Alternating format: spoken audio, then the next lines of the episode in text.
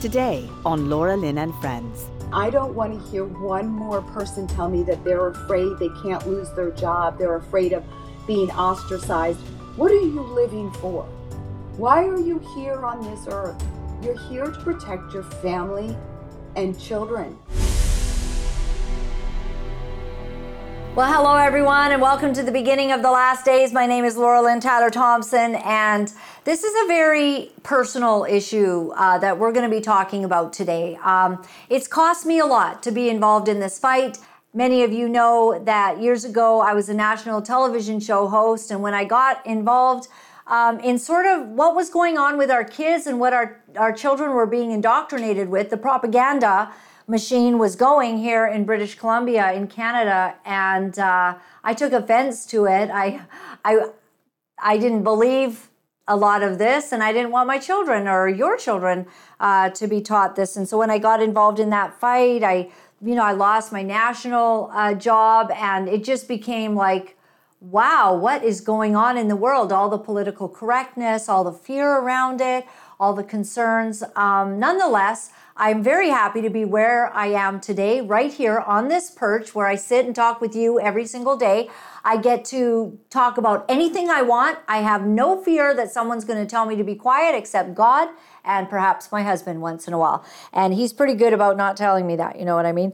So uh no, he's he's uh he only he advises me when necessary okay? So you know that i love to read from my dad's uh, bible every single day when we come here this leather bound beautiful book that my dad left me as a treasure. Um, i don't know that he knew i would find it so very meaningful but when he passed away i grabbed it and i began looking at all of the things that he underlined. And i thought today as we're talking about males and females if my dad would have you know, thought it important to underline when males and females began, as according to the Word of God, when God created them.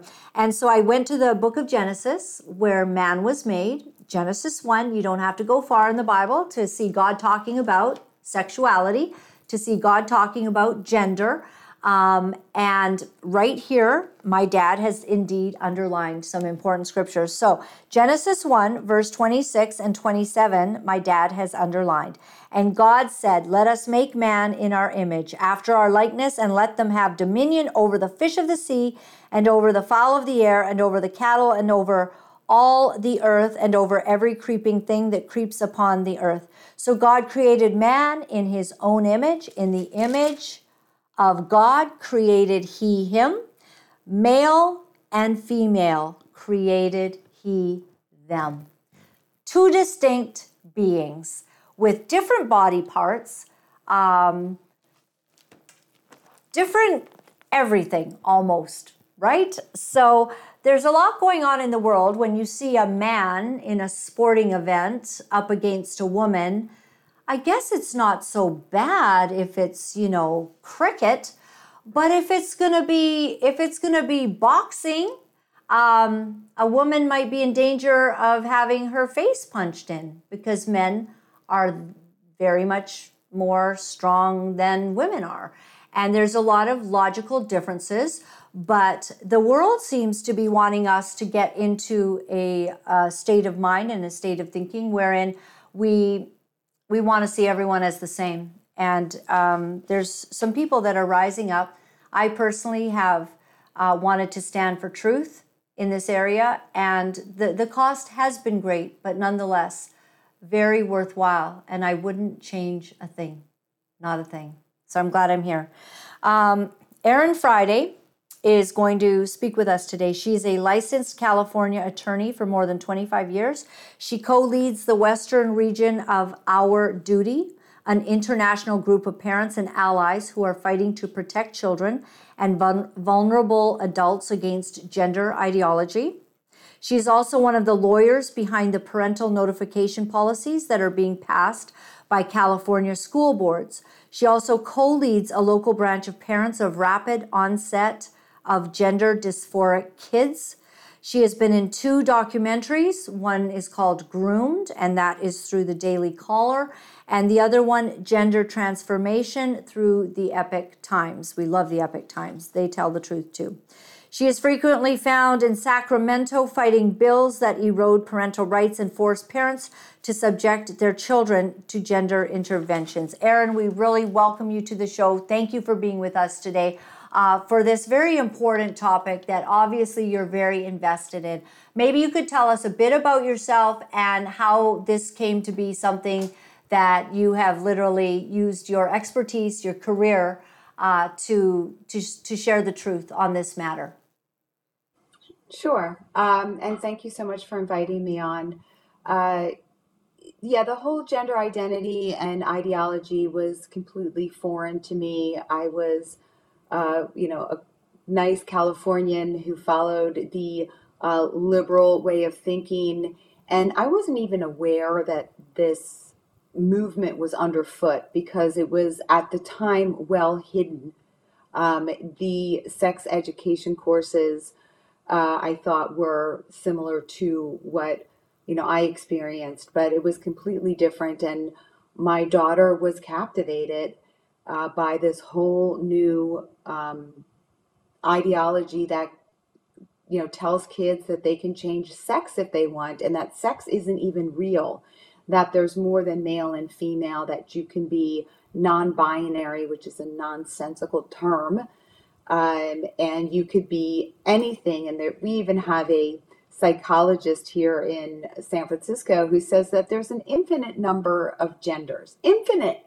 Mm-hmm. Um, she has a gender called a Prius, the car. Wow. I, I mean, it's, the absurdity is is like it's laughable, and it would be really comical. It really is. If it didn't result in harms to our kids so when my daughter was going through puberty and tough times with COVID and being locked in her room and living on a computer and isolated from friends and not enjoying as her body changes, you know, gaining weight and hips and breasts and you know, menstrual cycles, none of these things are enjoyable for for young girls and she decided that she was now a boy. She was going to hop out of uh, the birth character. Um, and by the way, no one can change sex. It's not possible. You can pump as much drugs as you want into somebody. You can cut off body parts, and they're still male or female. There's nothing in between. That's it. Um, there are people with disorders of sexual development, but they're still male or female. There's no third gender, there's no third sex. So that's why I got involved when it came to my house and it was hell. Um, it was a year and a half of absolute horror in our household, um, disrupted our family. My daughter went into a severe, deep depression, as one might expect. When you tell a person that they could be born wrong and that they are wrong, that's going to cause severe depression, especially in a young girl. Uh, and then once we were able to, you know, extract her from what I call the gender cult, I decided that this was my calling. I'm not a religious person, but this is what I needed to do is to stop this from happening to any other child yes. and any other family um, because we had been sitting. I mean, you were smart. You you knew about this in 2016. Mm-hmm. Um, we we've been sitting here in silence and not actually even knowing that it's happening in our schools. You know, under our own noses, we were completely unaware, and so. I haven't stopped talking since, and I won't stop talking until we safeguard our kids again. I am so grateful. And that was the sentiment that I had when, you know, it was just one parent that revealed to us that she was a bit concerned about some of the the stuff that was coming out and and we all went, "What? That's not even rational." It, I mean, it it almost seemed like, you know, she was trying to punk us, like as if you'd ever teach a little boy in kindergarten that he could be a girl. Like, who would do that? That's so dumb. And then we looked at it and it was beginning to come in everywhere. And it wasn't across our country, it was just in here in British Columbia. And so that fight, that led me to go, this is not happening on my watch with me being quiet about it uh, for no how and no way. And so I guess that's what happened to you. And um, I'm very interested in this journey. Thank you for sharing your personal story about your daughter. You said it was just hell. Uh, what was the hell? Was it because, oh no, like what are you thinking? And she wanted to change, I guess. And and then you said you extracted her. What was that process to like? What did you do? Well, it, it's it's hell because your child is being destroyed. Right. Um, so you watch your child seep into a depression that is beyond, you know, comprehension.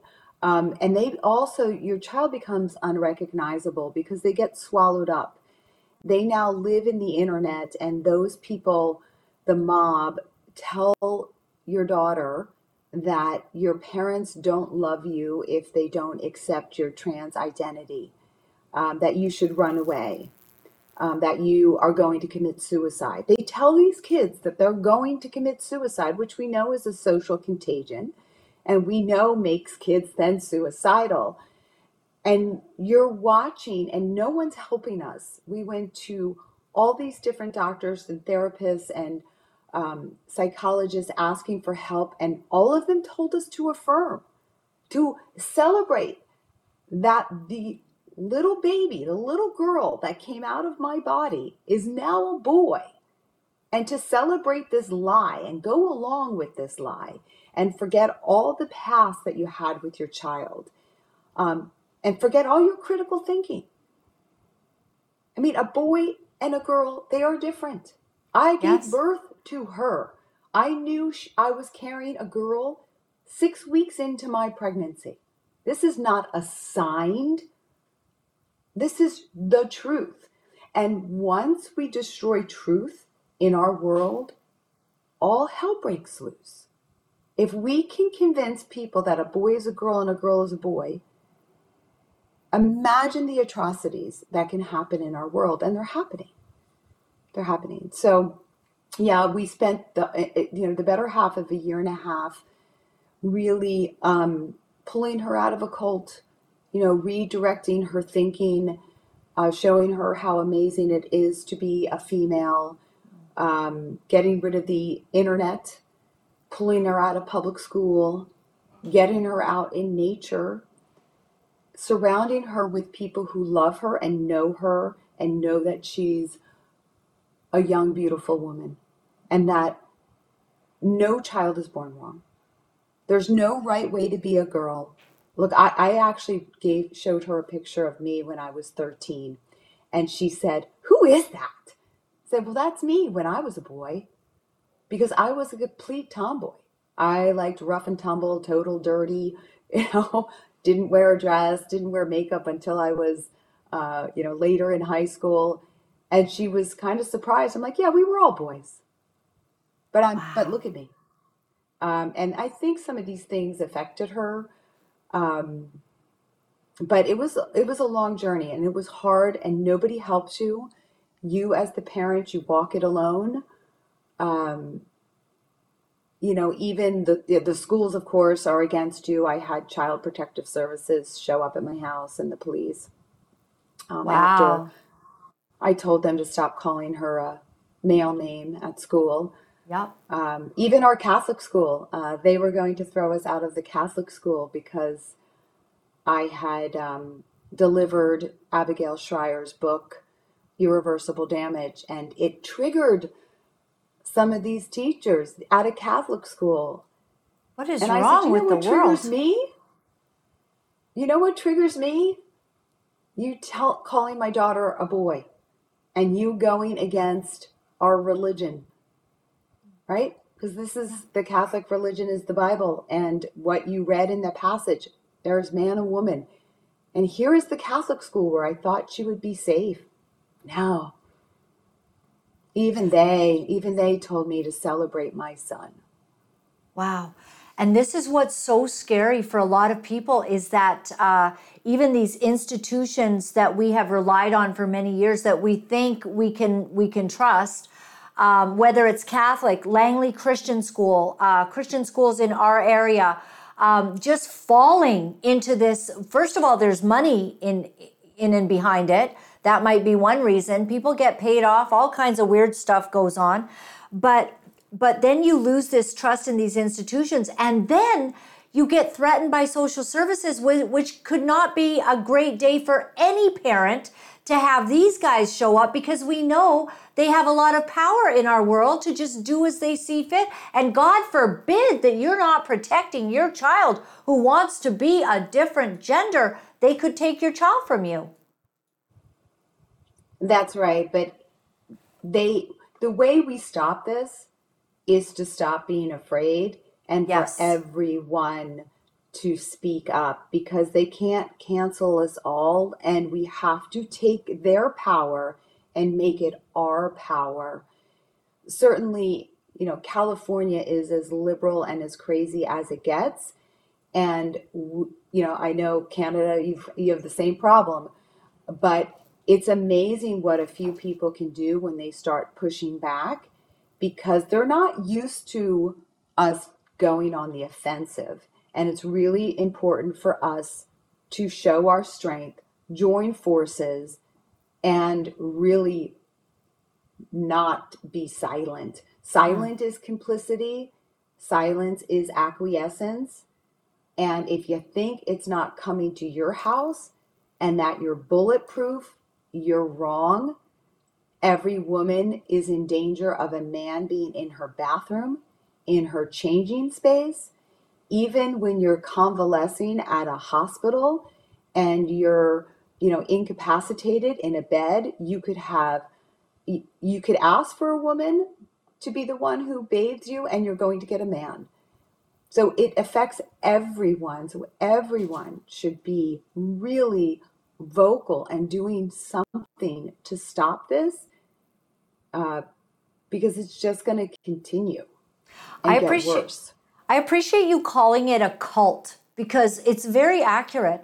Like you do not you do not speak against this cult. You do not uh, talk against it. You don't stand against it. You don't have opinions in in disagreement with this cult. Like when it came in, and I know in Canada, uh, it largely came in through uh, three gay men, the Ark Society, and they brought in this. They paid a lot of money to get it into the schools. We had to dig it up we had to find where is this coming from? How how is this illogical, ridiculous, lacking in common sense theory uh, that that that we've never you know dare heard uh, you know being taught to our children being taught and if you question it you're the evil person all of a sudden you've got antifa you've got lgbtq protesting you wherever you go if you're speaking or something because you're daring to speak against the narrative. It is the definition of a cult.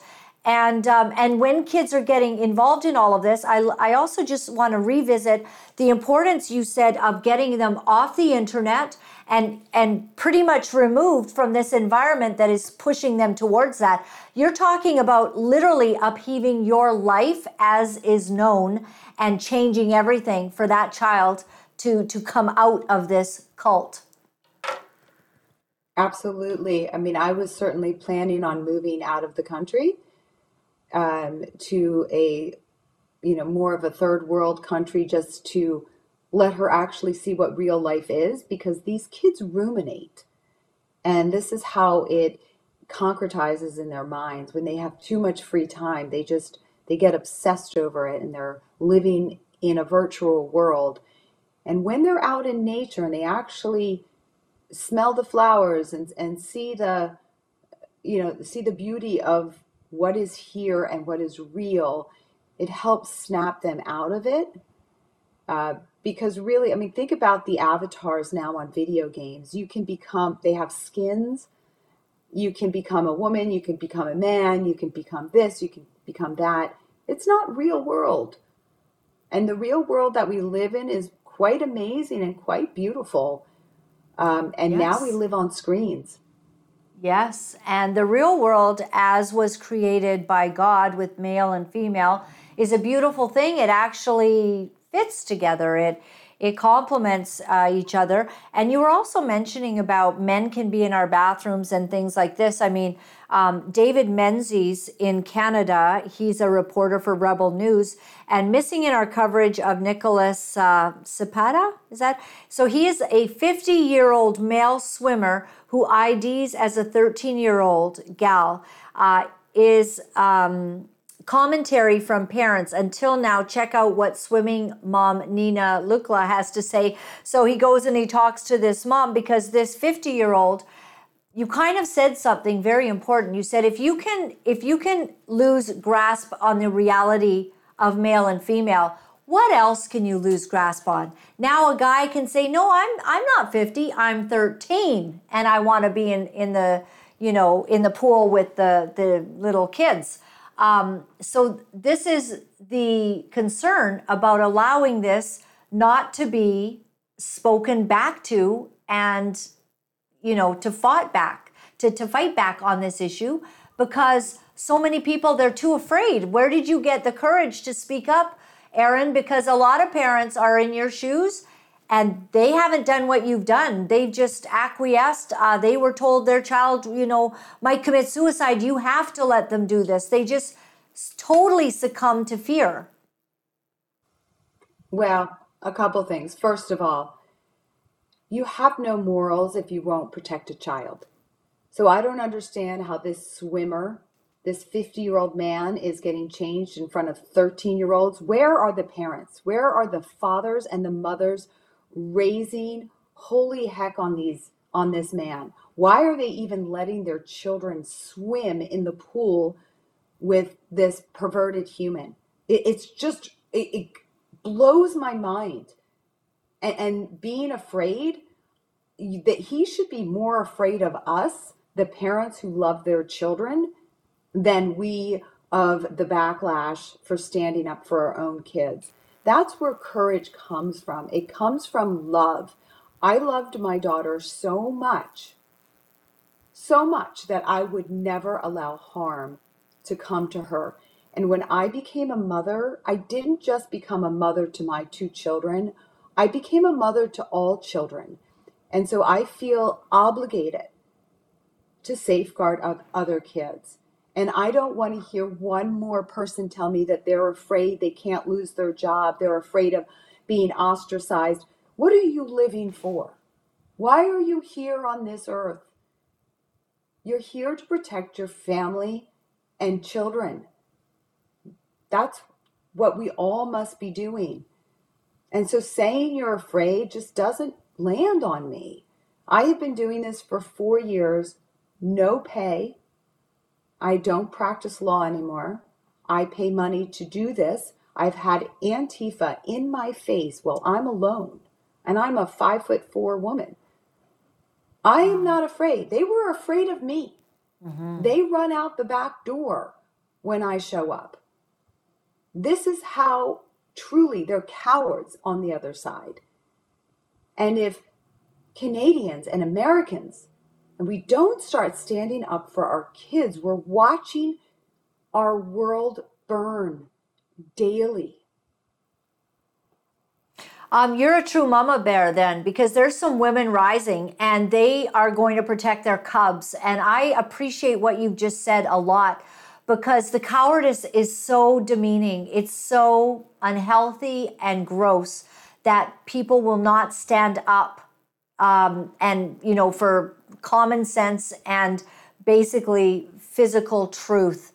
And so uh, it, it's really wonderful. You've gotten involved with some groups here, I think, as well. Um, I have Our Duty. Is that um, an organization that you work with? It is. So I'm a co lead of Our Duty in the Western region, and we're a nonpartisan group, non religious group.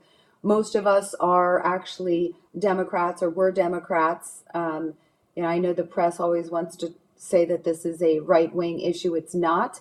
It crosses into every parent.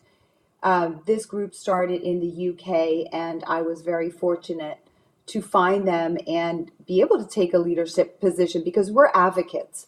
Um, we don't, we do some support, but we go on the offensive, and it's really awesome to be part of a group where I get to do what I want to do um, and what feels right to end this in the United States. We have a branch in Canada, we have a branch in New Zealand, Australia, um, obviously the UK, that's where it started. And, um, you know, we're joining forces and seeing what works in different countries and what we can do uh, to make sure that parents also know, which you said was a very important thing. It is not a choice between suicide and transitioning your child. That is a massive lie. And All and the they use parents it. that I work with, yeah, I, I work with 3,000 parents, let's say. None of our children have committed suicide, and we've held the line. None of them. I cannot say that for the other side. I know of families who have transitioned their kids and their kids committed suicide. The suicide happens after the child transitions, Right. not before.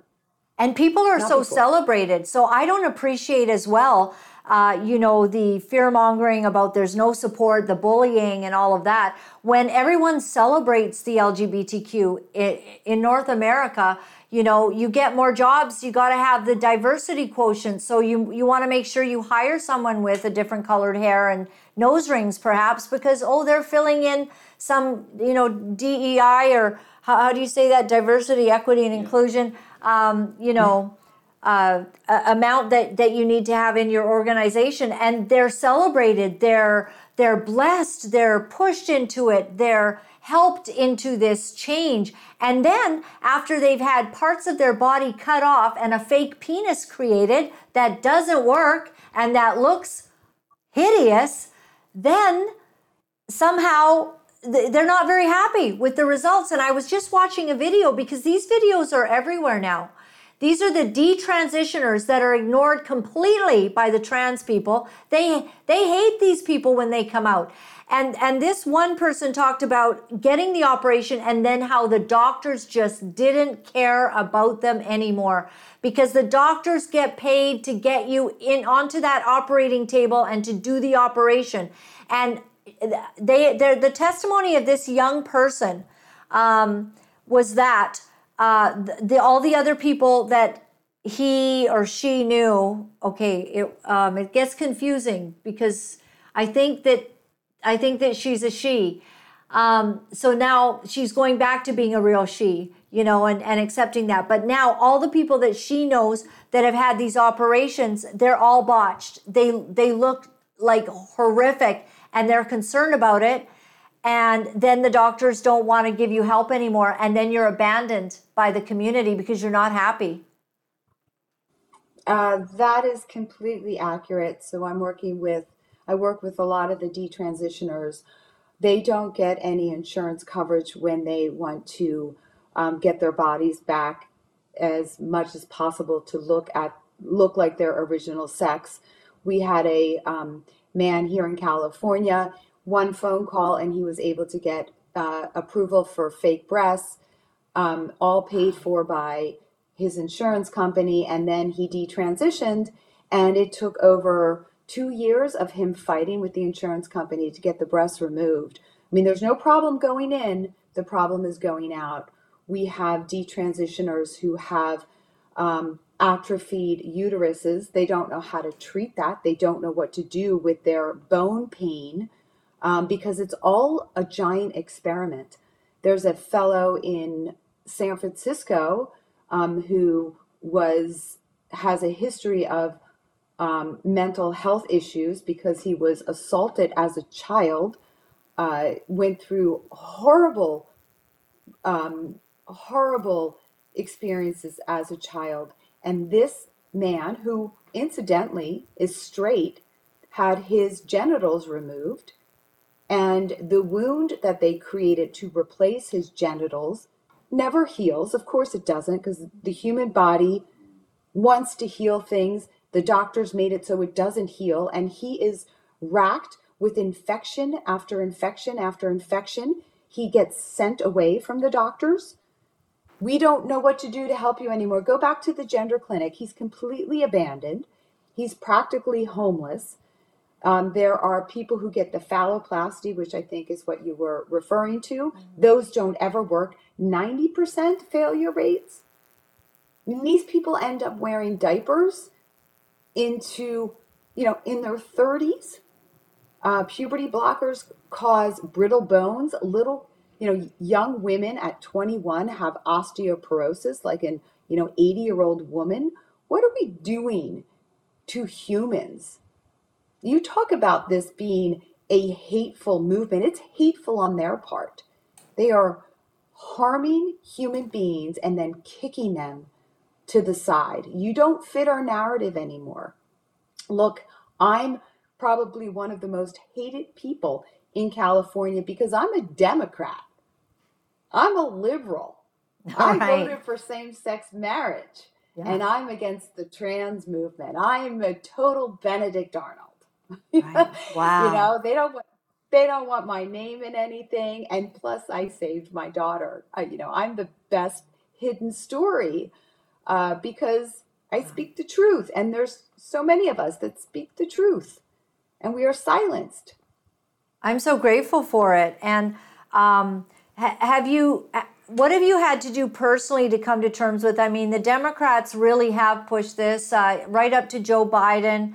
You know, it's all about the transgender, um, you know, you know, affirmation. It's, you know, if you don't agree with this, somehow you're not a good person. So how, how have you, um, you know, how have you kind of come to terms with all of that within the Democrats? Why are they like this?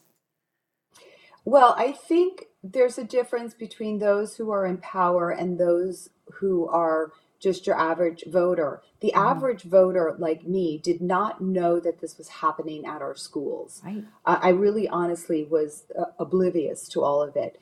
Um, the Democrats that I know, the, again, the rank and file, the silent majority, are all against this. It's those who are in power. Joe Biden, when he said that supporting your transgender child was, uh, w- or not supporting your transgender child was uh, sinful, Mm. he lost me then forever. I Yeah. don't know if I will ever vote for a Democrat ever again in my life because of what they've done to families and to children and to women. He put a Supreme Court justice on the bench, a woman who couldn't define the word woman. I, I mean, what happened to the party of science? I don't know when my party became this extreme, insane group of people. I really don't know. And, but I do know that I was part of the problem. I admit it. Uh, you know, I worked a full time job, two kids, two dogs. I wasn't paying attention to the laws that were being passed. I just, you know, believed the media that I read, and I was wrong. And I will never be wrong again. I voted for Gavin Newsom, and now I fight against Gavin Newsom. And I won't stop fighting against the Democrats in power until they start returning to some kind of rational thought. Um, but I'm going to keep saying I'm a Democrat because I am. Yeah. I carry the card. Yeah. Um, Well, it, it goes to show that some people have common sense. Like this, this is so, don't you think one day history books will say there was this weird era when people started telling little kids that they could change their gender, they propagandized them, and then the kids did. And they fell into it, and if there was any other kinds of as well mental health issues, sometimes you know kids with autism will get very stuck on this notion. Mm-hmm. And then all of society began saying, You have to agree with this, you have to do this. And then men and women of all ages started getting these very strange operations and, and mutilated bodies and all kinds of horrible things happen. And history books, I think, will look back and record this. Um, I was wondering if you felt uh, in all of your investigations that the Sustainable Development Goals regarding gender and not just gender um, equality, but with the UN, they have these this Agenda 2030, And it has a lot to do with accepting people, how they see themselves, um, and you know, uh, you know how how the, the gender stuff is fully accepted, and they want everyone to be uh, very inclusive of people who might represent as any gender. Do you think that that has any part in the world government, such as Biden? Because they all said Build Back Better. I mean, these were catchphrases from the WHO and places like this that seem to have sexual training as if that's any of their business. Uh, the WHO has this sexual training too that's very LGBTQ focused. Do you think that's part of it? Why our government screwed up? Oh, absolutely. I mean, there are so many, you know, we talk about this being a cult, and the odd thing about it is that there's no one leader. So you you talked about the money. There's also the um, the global uh, desire to cull the herd. You talked about autistic kids. Let's sterilize autistic kids. Let's tell them they're trans so they can't procreate, right? we are transhumanism. We don't need women anymore. We can make men into women who can lactate, and we're working on transferring women's wombs into male bodies. Like, this is all Frankenstein, and it is, you're right, it comes from the absolute top. We have human rights campaign that brings in 78 million dollars every year pushing this people are investing in this and making money off of uh, cross sex hormones and the surgeries. Um, anybody who owns stock in the United States is actually investing in harming children. This is a whole big cabal. So there's fetish, there's uh, pedophilia, there's money, there's culling the herd, there's getting rid of the deplorables because these are mentally ill people who are transitioning. Yes. Think about what Planned Parenthood started out as a eugenics. Planned Parenthood started out as eugenics to ensure that Black people could not have families. Yes. Mentally ill people could not have families. That was the design of this. And we're doing it again at a larger scale. They're pushing transgenderism now in Africa, in Korea, in Vietnam. Why are they doing this? It, it also makes it easier. I mean, look at these men dressed up as, as women swimming with little girls. That's pedophilia. Yep. That's a fetish. And now we're making it legal and mm-hmm. something that we should celebrate. And we should tell little girls no, that man there with that penis sticking out, that's actually a woman and you're safe around her. Right. Right. This is It- what we're doing. it's disturbing. it's a, it's really disturbing and you're right you know the history books are going to look poorly on everyone who sat who sat silently everyone who did nothing One of the things that you're involved with is bringing in, uh, I think I have it here, JT, but a statewide ballot initiative in California that will require parent notification from school, protect girls' sports, and prevent child sterilization.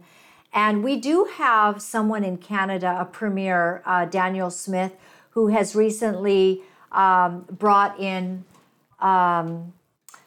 stipulations that parents be informed and that uh, no one can can change um, minors cannot change their sex or get involved in any of the hormones.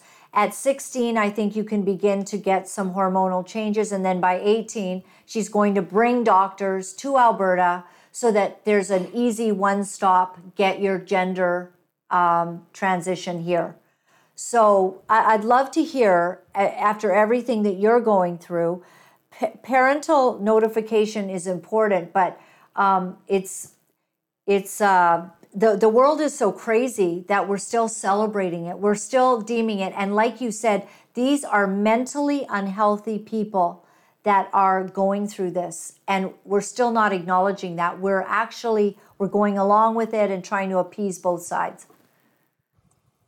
Yeah we're saying that a child can be born wrong we're saying that this is immutable and that is just bs Absolutely, and thank you for fighting for that, you know, scientific fact.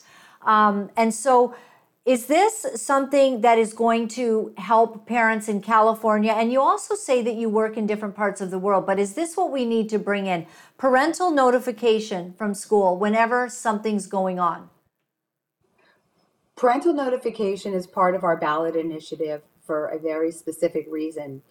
Uh, because the sooner a parent knows that their child is is distressed about their natural body, the better the chance of the parent getting the child to be comfortable in their natal sex before they become obsessed with wanting to take hormones, which are irreversible, or doing surgeries.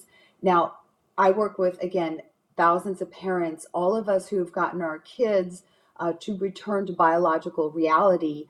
Um, had to pull our kids out of public school where they were being indoctrinated. And we also learned about it early on when the child was uh, younger. So we had some time before they turned 18 and took control over um, their medical decisions. So it's so important for parents to be involved. And look, this is a mental health issue. This is a maladaptive coping mechanism for a child who is distressed. Why would you pull the most important person out of the child's life and keep a secret? Have everyone in school, all the students, all the teachers, the janitor, the lunchroom lady, they all know that your child is suffering from gender dysphoria except the parent?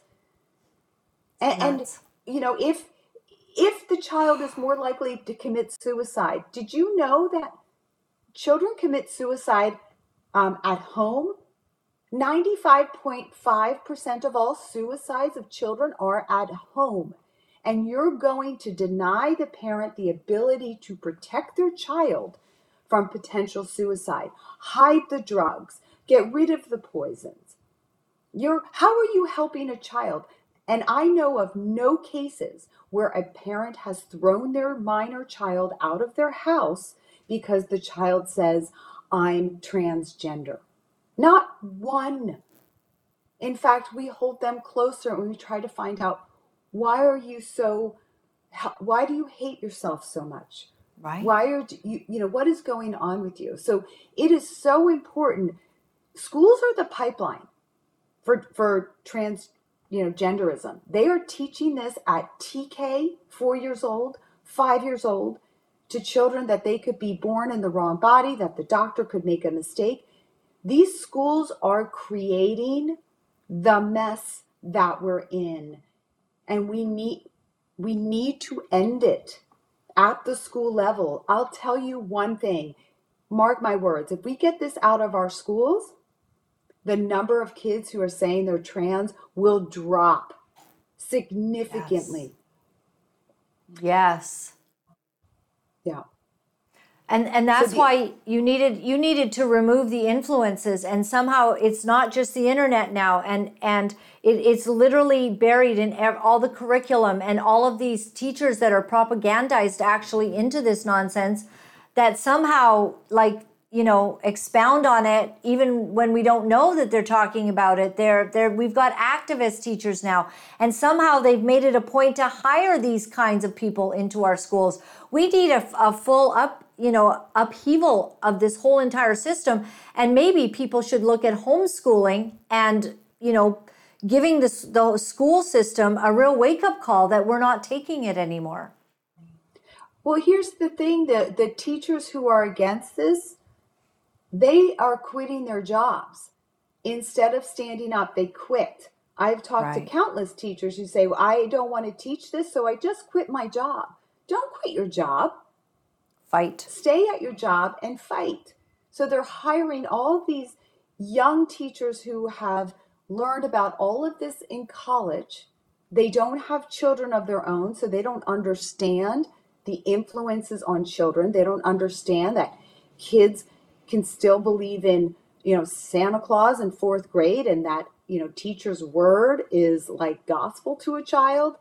Um, so yeah, I mean, the schools the schools are replacing good teachers with indoctrinators. The schools are forcing an education on the teachers. We have laws that have passed in California that forces teachers to listen to hours of transgender ideology.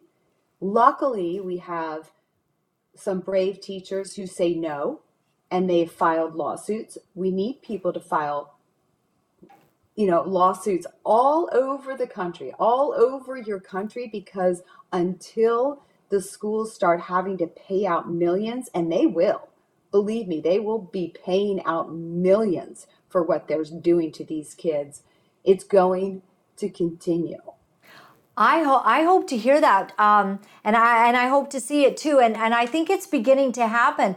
I know I was recently contacted by somebody who said it's affected their family and uh, they've got some extra money and they would like to support a child who would now like to sue the establishment that put them into a horrible situation because they're detransitioning. So people are actually getting so upset they're going to want to put funds behind that. And maybe that's the only way that we put the fear of God into anyone.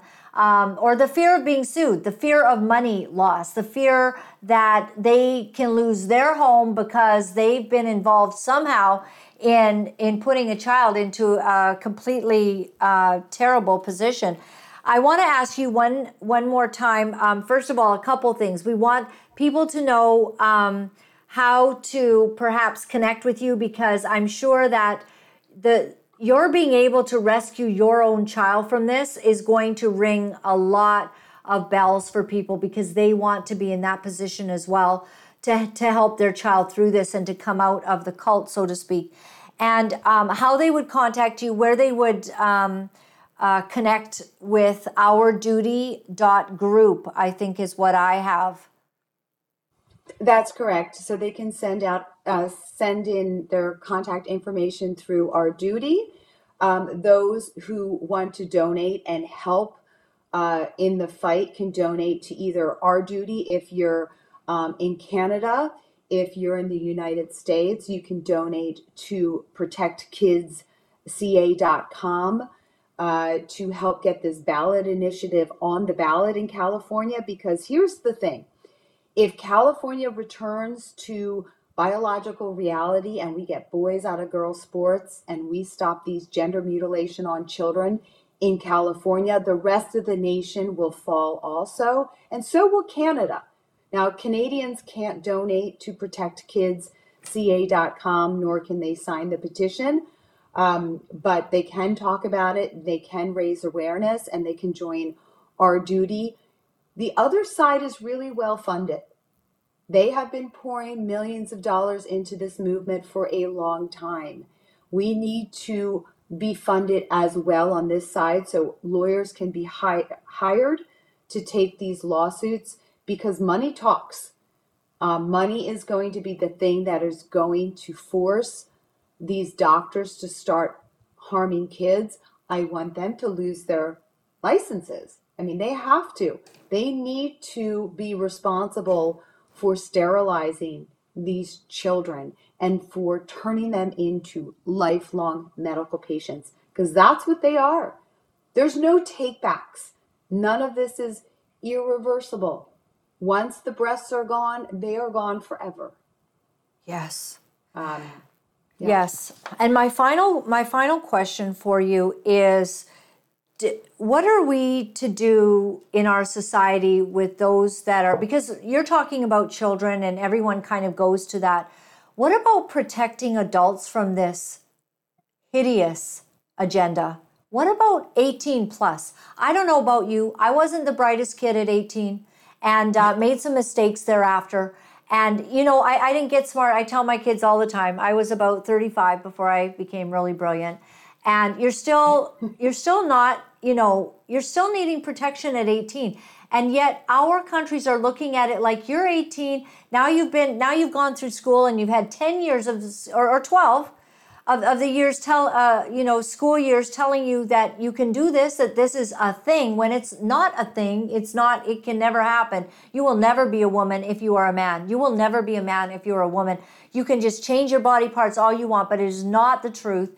And what is your opinion on society's response and their responsibility to 18 plus there is nothing magical between 17 and 18, nothing magical that happens in the brain Uh, most humans don't uh, mature until they're at age 23 to 25. We know this. This is actual science. Um, and kids who are autistic, they don't mature until they're about age 30.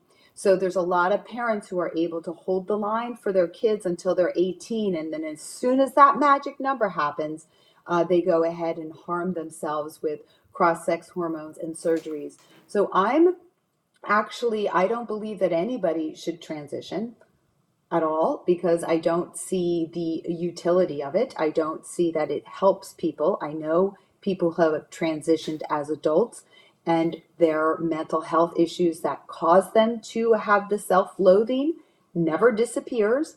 So, but I'm a pragmatist, so I don't believe I'll be able to put the horse back into the barn. But 25 would be the minimum age to do anything like this. But again, I won't support that either because right. I don't think it's right. It harms women, right? Because these people are still going to believe that they're women. Um, and it harms humans. We don't tell an anorexic, yes, you are fat, and we will, you know, put you on diet pills and staple your stomach.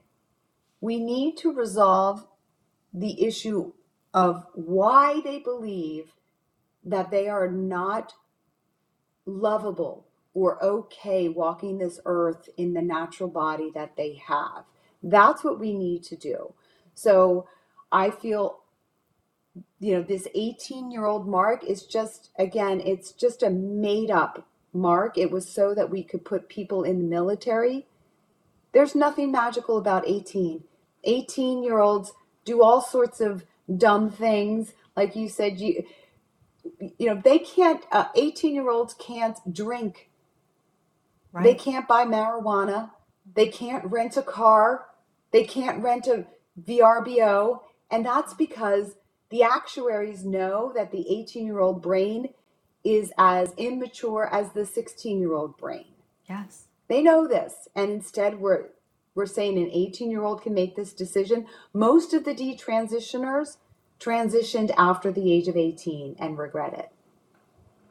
Such good words. Uh, thank you very much for your wisdom on this.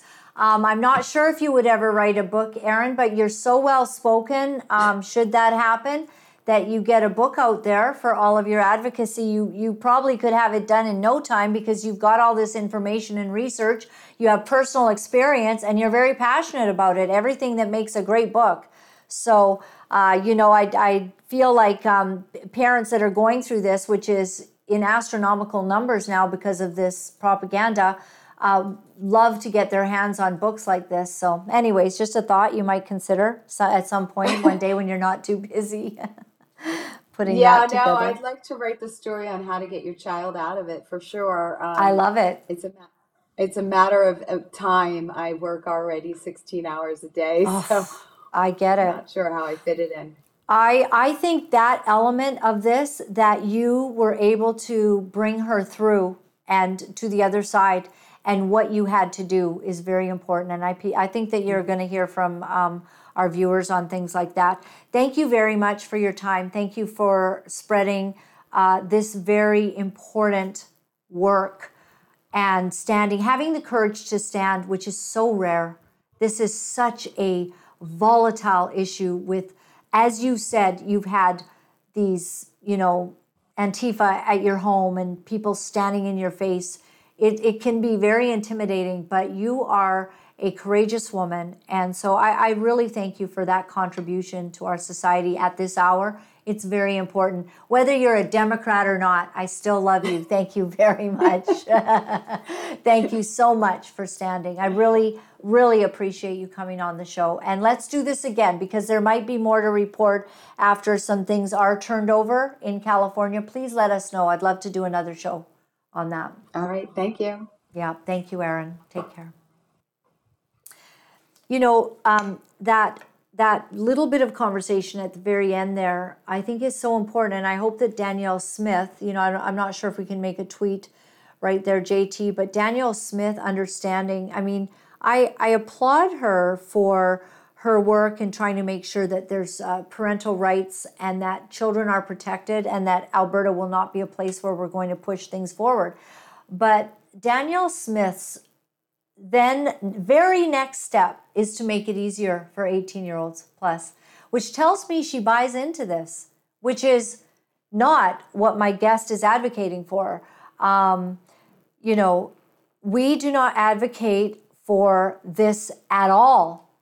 And you say 18, you know, you're just not ready to make this kind of decision. And if you if you're going to have to live with these consequences and understand that your sex life will be affected, your choice on whether you have children or not, all of this is just so important. At 18, what do you know at 18?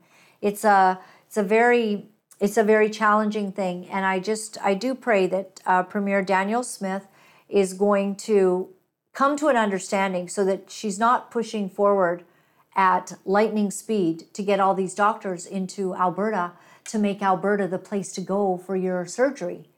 It's it's it's it's just uh, oh, it's mind-boggling. I, I don't I don't like it. I don't understand fully what's uh, the reason behind all of that. Um, I want to show you just a couple videos before we go. Canadian MP Randall Garrison gives his opinion on parental rights. Take a listen. Do you view this as a parental rights issue at all? Well, I'd, like to say, first of all, there's no such thing as parental rights. In Canada, there are parental responsibilities. And in Canadian family law, the primary responsibility of parents is to support and affirm their kids. Children have rights in Canada, and these kind of policies restrict the rights that children have in Canada. Ah, parents don't have rights. That's your NDP, right? He's an NDPer, isn't he? Um, funny. I think that you're wrong, sir. And we would literally give our lives for our children where you would not. So we want to have every bit of say. We've got to rise up, everyone. Our whole society is turning this into a, you know, taking away our kids, taking away the power of a parent to be able to speak into their children's lives. It's really very disturbing. Um, so here is one final video asking if there's any real difference between the liberals and the conservatives. I think this person makes a valid point. Take a look. Canada, there's a by-election happening in Durham, Ontario right now, and there's something that both the Liberal and the Conservative Party do not want you to know about. Meet Robert Rock. He is the Liberal Party candidate running in Durham right now. There he is, high-fiving Trudeau. Here's the thing. Just last year, Robert Rock was running as a Conservative Party candidate in Durham. Robert Rock to run for Conservative nomination in Durham riding. How different can the Conservative and Liberal Party really be if they will so quickly just switch teams like this is so humiliating for both the liberal and the conservative party that they basically agreed to run cover so people would not talk about this remember the whole twofer thing Pierre Poilievre's new candidate in durham is a twofer this created all sorts of drama. Trudeau calls candidate a twofer. The candidate responds, Oh, Trudeau wore blackface, and all this back and forth between the conservatives and the liberals. And all of that drama makes you believe that there's a difference between the liberals and the conservatives. It was a very effective distraction, and here's the tough pill to swallow, Durham. The conservatives were in on that distraction. Okay, they don't want you to know that their candidate just switched to the other side to the liberals, and those two parties basically are very, very similar. They both support mass migration. Mass migration contributes to the housing crisis, it contributes to the healthcare. If you're voting liberal or conservative, you're voting for the same thing mass migration. And if you live in Durham and you don't want to continue to support mass migration, you do have an option with Patricia Conlin in the PPC in that. And I got to give her a shout out because she was the first one to point this out to say, hey, yeah, the Liberal Party candidate was a Conservative Party candidate like six months ago. Uh, does anyone want to talk about? Unfortunately, the Liberal and the Conservative parties are a uniparty. They're the same party. Don't believe mm. me? Well. All right. Well, he gave a little shout out to the People's Party of Canada, and uh, you know Maxime Bernier was just there um, and had about sixty people, you know, attend. Uh, gathering that they were doing. They're gearing up, and and uh, you heard him mention the wonderful person that they have running there. So maybe there's some options. Um, it is interesting, isn't it, that a conservative would then run and be accepted as a liberal. So what did they think differently from the liberals? The liberals have taken them in. Obviously, they think the same as liberals. And in so many things, this happens. Um, there's a lot of information now. You know, one of the things is the support of the Ukraine war has been the same. Um, Pierre Poilievre wanting to meet climate, um, you know, targets. Um, this is a, a, sad thing that he's not aware of that. His policies on immigration, high immigration, uh, he's he's not, you know, talking about bringing it down when we're having clearly a very big crisis in Canada with housing and whatnot, inflation, all that's happened. We need to take care of Canada, put Canada first. And so these are some things that concern uh, people about all of that. My website is lauralynn.tv. Thank you very much for joining us. Um, I don't want to cause division. I need to bring truth, and I mean that's that's what we do here. And I I do pray that we will find ways uh, to bring Canada to a place of truth, and that's no matter who's leading this country. You know, we we need to pray for the leaders. Um, it I have had lots of prayers about uh, Pierre um, Pierre.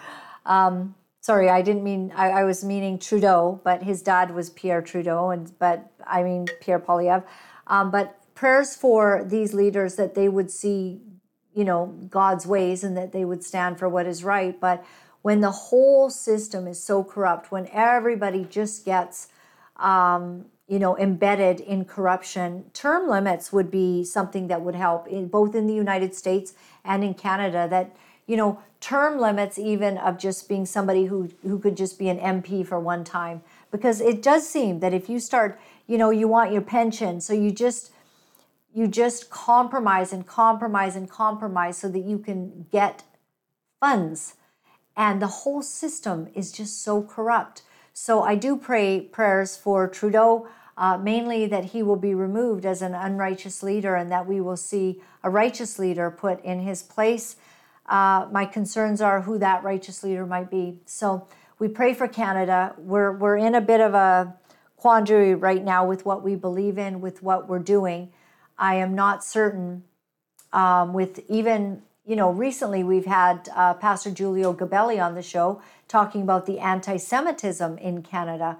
And even that is just such a shocking thing. Like Canadians seem to have lost their way in many ways. And so every day we're just here trying to tell the truth, trying to bring a different perspective with courage because so many people. Do you know? I think what people say they love about this show is that I'm willing to say it out loud. I'm willing to just tell you how I think and it might not be popular and you might not like it or maybe you love it. And that's you know we do sense that we've got a very strong loyal following and we appreciate that. Um, but these things nonetheless whether you agree or not with me i need to say them because we all need to say them. And in this country if you say some of the things that i say on this show which are very logical which are true which are scientific which are common sense, you will lose your job by five o'clock for saying them at your job. Uh, people want to make laws that we can't talk, you know, against the gas industry. Um, free speech, where is that in Canada? I do not know, but I know we certainly have to be able to have the kind of courage that our guest today, um, this lawyer, beautiful woman named Erin, the kind of courage that she has shown and was able to rescue her child. So, my website, lauralynn.tv, if you're able to make a donation, thank you very much. If any of you could become a monthly supporter, I mean, for as little as $5 a month, $20, $50, $100, whatever your capacity is to be able to say that you're helping us month to month to month, we would sure appreciate it because we need to keep the lights on. In order to do this, we donate our entire career life to doing this. So uh, I can tell you that it's not making us rich. I can assure you of that. So if you ever were, oh, she's making a lot of money. No, I, am not. We're actually a charitable um, donation uh, status. You know, we have tax status, charitable status. So uh, you can go and check us online and, and see where all the funds are. You can see exactly what I make, in fact. But we are able to offer you a charity um, a tax receipt if you if that would be of value to you for every donation that you make. We're able to do that. And we talk about bringing the power of the living God into everyday life so that we can come to some sort of uh, let's reason together. I always say that. Can we just talk about that? Can we can we not put our heads in the sand and can we just talk about what's going on? And the other beautiful part is we want to bring God's grace, God's goodness, and His peace to this very tumultuous world. So if you're able to do that, if you want to send an e-transfer, that would be at Laura Lynn Live at protonmail.com. If you want to pay by credit card, of course, that would be at the donate button that is on the website. So Laura Lynn Live at protonmail.com or, proton, or, or uh, gmail.com as well. And we also have snail mail. I'll take a drink while you put that up on the screen. Box 48184. New Westminster, BC V3M0A7. And we value so much that, uh, that you support us and that you value this kind of programming. It means the world. Thank you. Thank you so, so much. Really, it, it's just amazing. Um, I'm going to leave you today with a word from our sponsor, God. we are brought to you by God. and uh, he's a great sponsor. He keeps us he keeps us in fine form and he never lets us be forsaken. Um, as hard as life has been, and as many things as we have seen go very, very wrong, we have seen the grace, the destiny, and the power of the living God. So, I'd like to leave you with a parable that Jesus spoke, and he spoke this because it's written in red letter. So listen to this. This is in Matthew 21, verse 33. Listen to another parable, Jesus says. Isn't that neat? Jesus actually said this. Hey, guys, listen to another parable. All right. There was a landowner who planted a vineyard and he put a wall around it. He dug a wine press in it and built a watchtower. Then he rented the vineyard to some farmers and moved to another place. And when the harvest time approached, he sent his servants to the tenants to collect his fruit.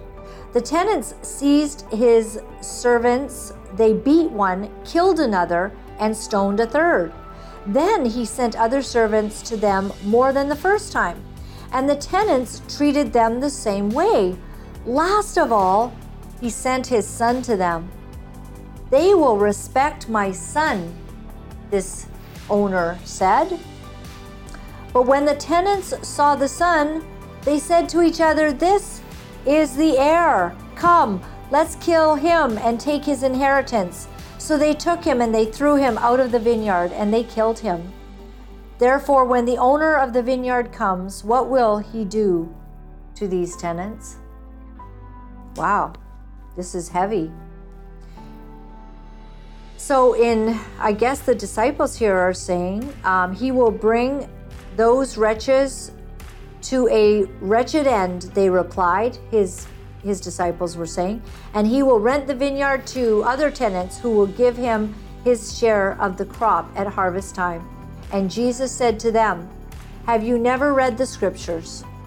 The stone the builders rejected has become the cornerstone.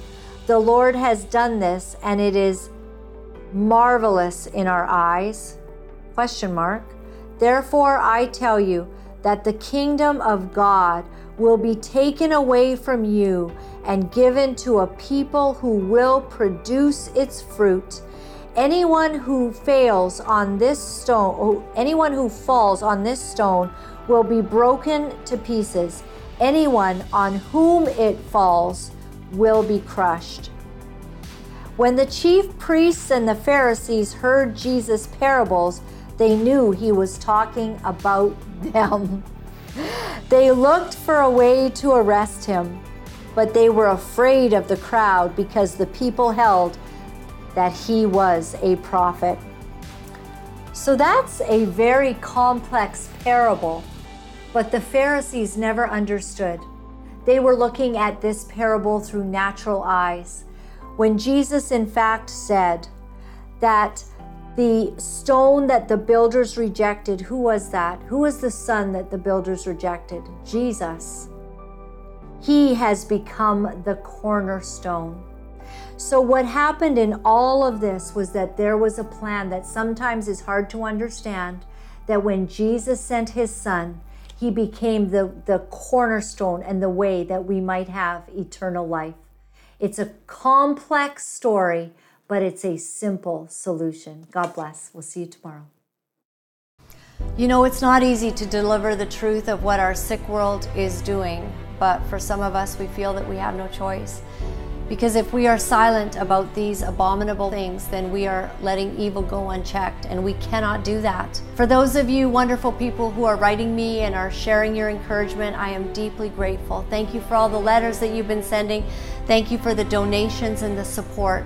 I found out that in order to speak the truth, you have to become very, very strong. If you would go to my website at www.lauralynn.tv, you'll find all of the ways that you can contact me.